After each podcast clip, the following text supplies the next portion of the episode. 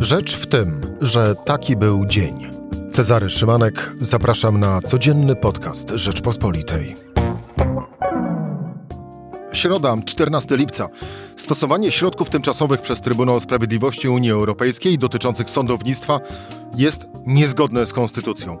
Tak orzekł Trybunał Konstytucyjny Julii Przyłębskiej dziś pod przewodnictwem prokuratora Stanisława Piotrowicza, który rozpatrywał wniosek Izby Dyscyplinarnej Sądu Najwyższego. Tymczasem również dziś Polska została zobowiązana do natychmiastowego zawieszenia stosowania przepisów krajowych odnoszących się w szczególności do uprawnień Izby Dyscyplinarnej Sądu Najwyższego.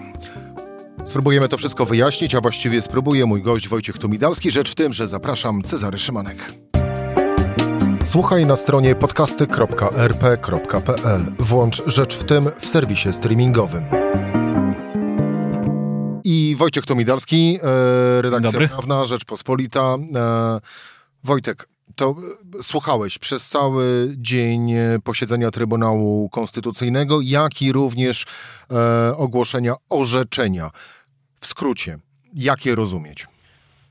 Trybunał Konstytucyjny w dużym skrócie powiedział, że jeśli nawet TSUE, czyli Unijny Trybunał w Luksemburgu, będzie nam ingerował w nasz wymiar sprawiedliwości, na przykład zawieszając działalność jakiejś izby Sądu Najwyższego albo w ogóle mówiąc, jak skonstruować ustrój sądownictwa w kraju członkowskim, w tym również w naszym, to nie musimy się tym kierować, tylko możemy uznać, że pierwszeństwo ma tu konstytucja i zrobić to po swojemu tak, jak chcemy.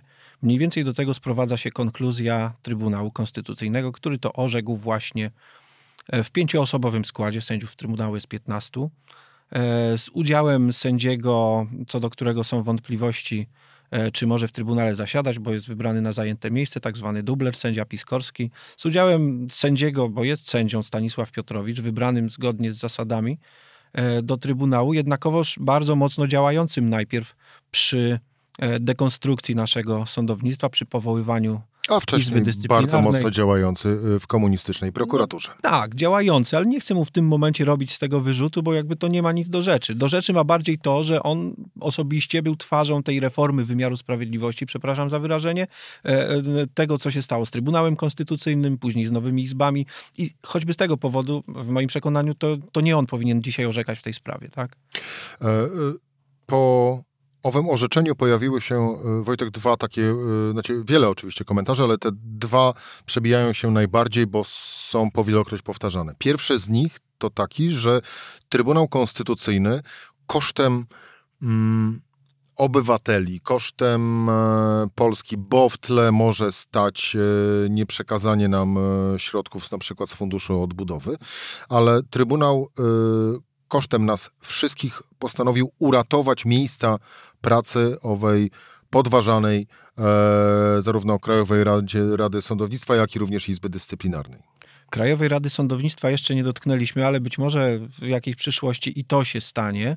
Być może i to będzie przedmiotem obrad Unijnego Trybunału, który w moim najgłębszym przekonaniu w ogóle nie będzie się kierował tym, że Trybunał Konstytucyjny w Polsce powiedział, że oni nie mogą interpretować unijnych przepisów, bo tym się zajmuje Luksemburg. Tym się zajmuje. Dobrze, to inaczej. Czy w ten sposób sędzia Stanisław Piotrowicz uratował stołki Izby Dyscyplinarnej? Znaczy, no tak mu się wydaje zapewne, bo na użytek krajowy ten wyrok, rozumiem, będzie wykorzystywany do tego, żeby uzasadniać, że Izba Dyscyplinarna działa dalej, nadal orzeka w sprawach sędziowskich, nie tylko sędziowskich, bo też prokuratorskich. I niepokornych sędziów można skazywać. Można skazywać, tak. No więc to rozumiem, że na użytek krajowy to taki skutek będzie miało to dzisiejsze orzeczenie Trybunału Polskiego. Ale równolegle wydane zostało postanowienie zabezpieczające przez panią wiceprezes Trybunału Unijnego w Luksemburgu w sprawie ze skargi Komisji Europejskiej dotyczącej Izby Dyscyplinarnej i w ogóle ustawy kagańcowej tak zwanej.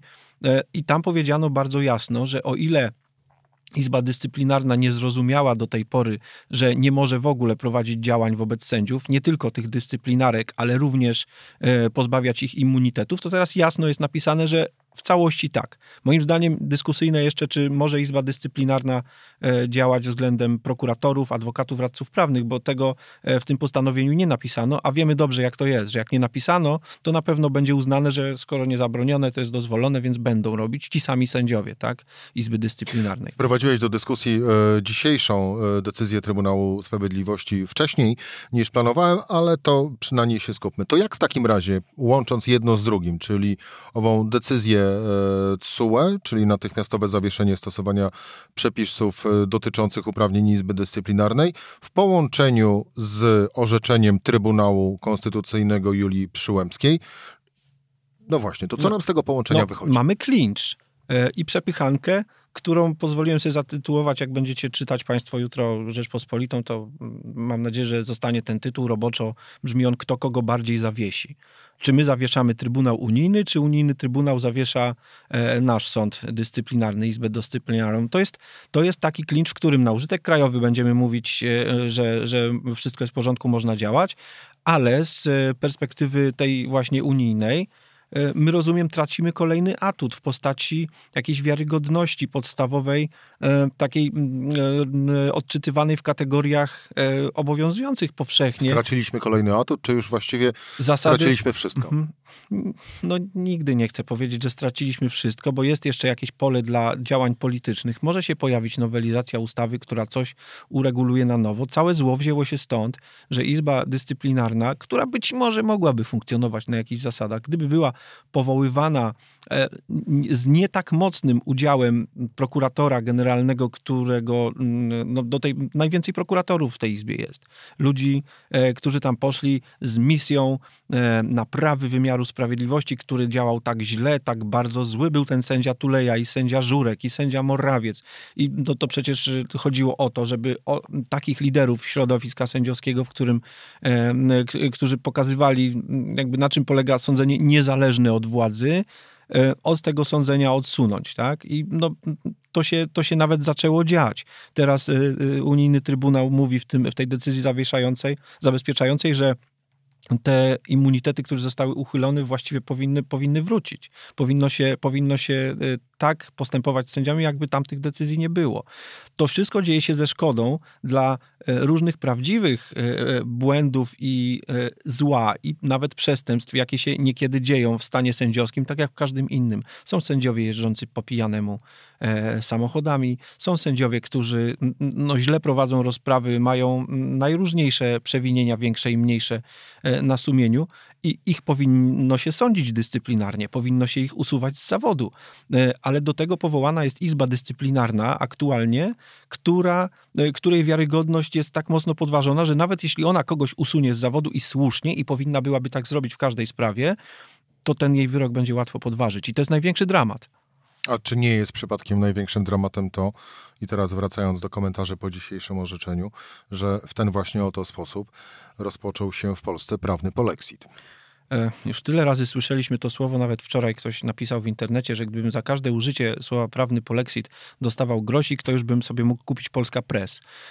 Tylko że to się dzieje na naszych oczach. W Anglii też ludzie byli zdziwieni, że tak kroczek po kroczku oswajamy obywateli z tą myślą, aż tu nagle pyk, referendum i Wielka Brytania jest poza Unią Europejską i ludzie są zdziwieni. Dopiero teraz dociera, co stracili. Bo jednak nawet nie przystawiając do siebie Wielkiej Brytanii i Polski, to widać, że stracić można dużo, ale jeszcze inna jest sytuacja każdego kraju. Jednego może bardziej na to stać, innego bardziej, innego mniej. Podejrzewam, że Niemcy poza Unią Europejską by sobie poradziły. Tyle tylko, że wiesz, u nas byłoby referendum jak na Wyspach, no to decyzja chyba właściwie można bardzo...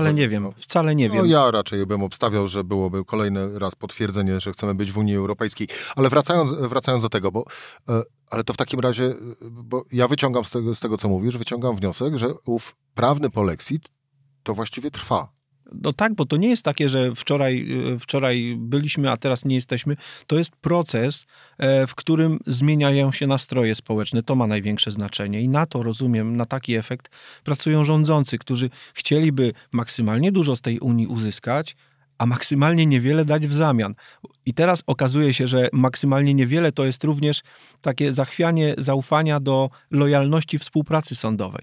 Do tego, że jak jakiś przedsiębiorca z innego kraju unijnego chciałby tutaj zainwestować to, i potem jakby mając z tyłu głowy, że może musieć się kiedyś o coś sądzić, to może nie mieć pewności, że to się uda. Bo jeśli na przykład będzie się starał o jakieś zamówienie publiczne od państwa i następnie wykaże, że to on ma rację, a nie państwo, to może tego nie obronić przed sądem, jeśli pójdzie o wielkie pieniądze i do sprawy zostanie wyznaczony, w trybie losowania, prawda, sędzia, który, nie chciałbym nikogo bezzasadnie oczerniać, ale myślę, że domyślasz się, o co mi chodzi. Domyślam się, słuchacze również i też tu postawię kropkę, aby właśnie nie robić tego, o czym wspomniałeś.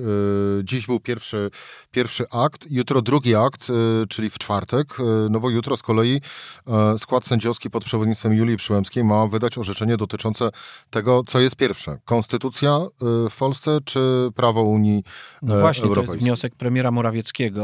Tam Komisja Europejska bardzo się starała, żeby ten wniosek został wycofany. Na razie nie został.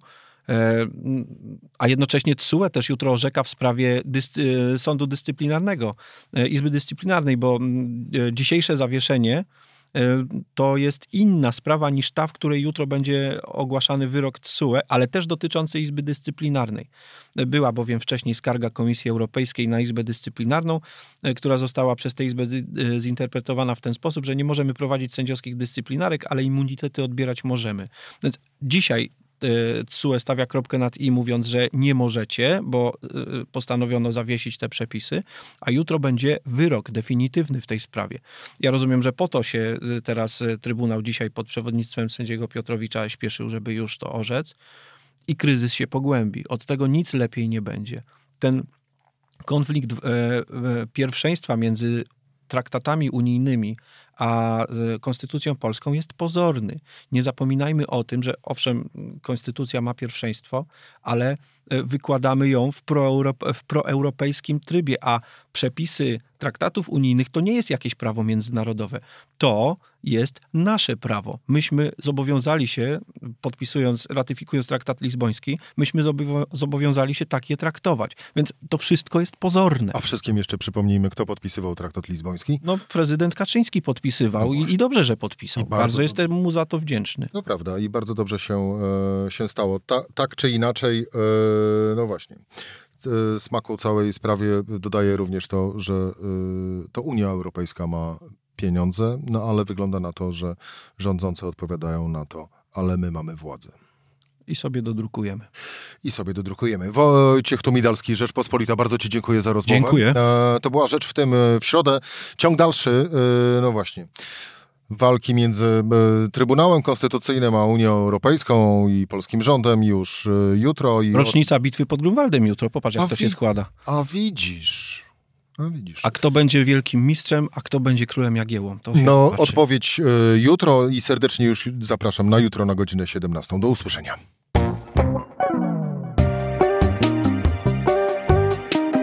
Rzecz w tym to codzienny program Rzeczpospolitej. Od poniedziałku do czwartku o godzinie 17. Słuchaj na stronie podcasty.rp.pl. Włącz Rzecz w tym w serwisie streamingowym.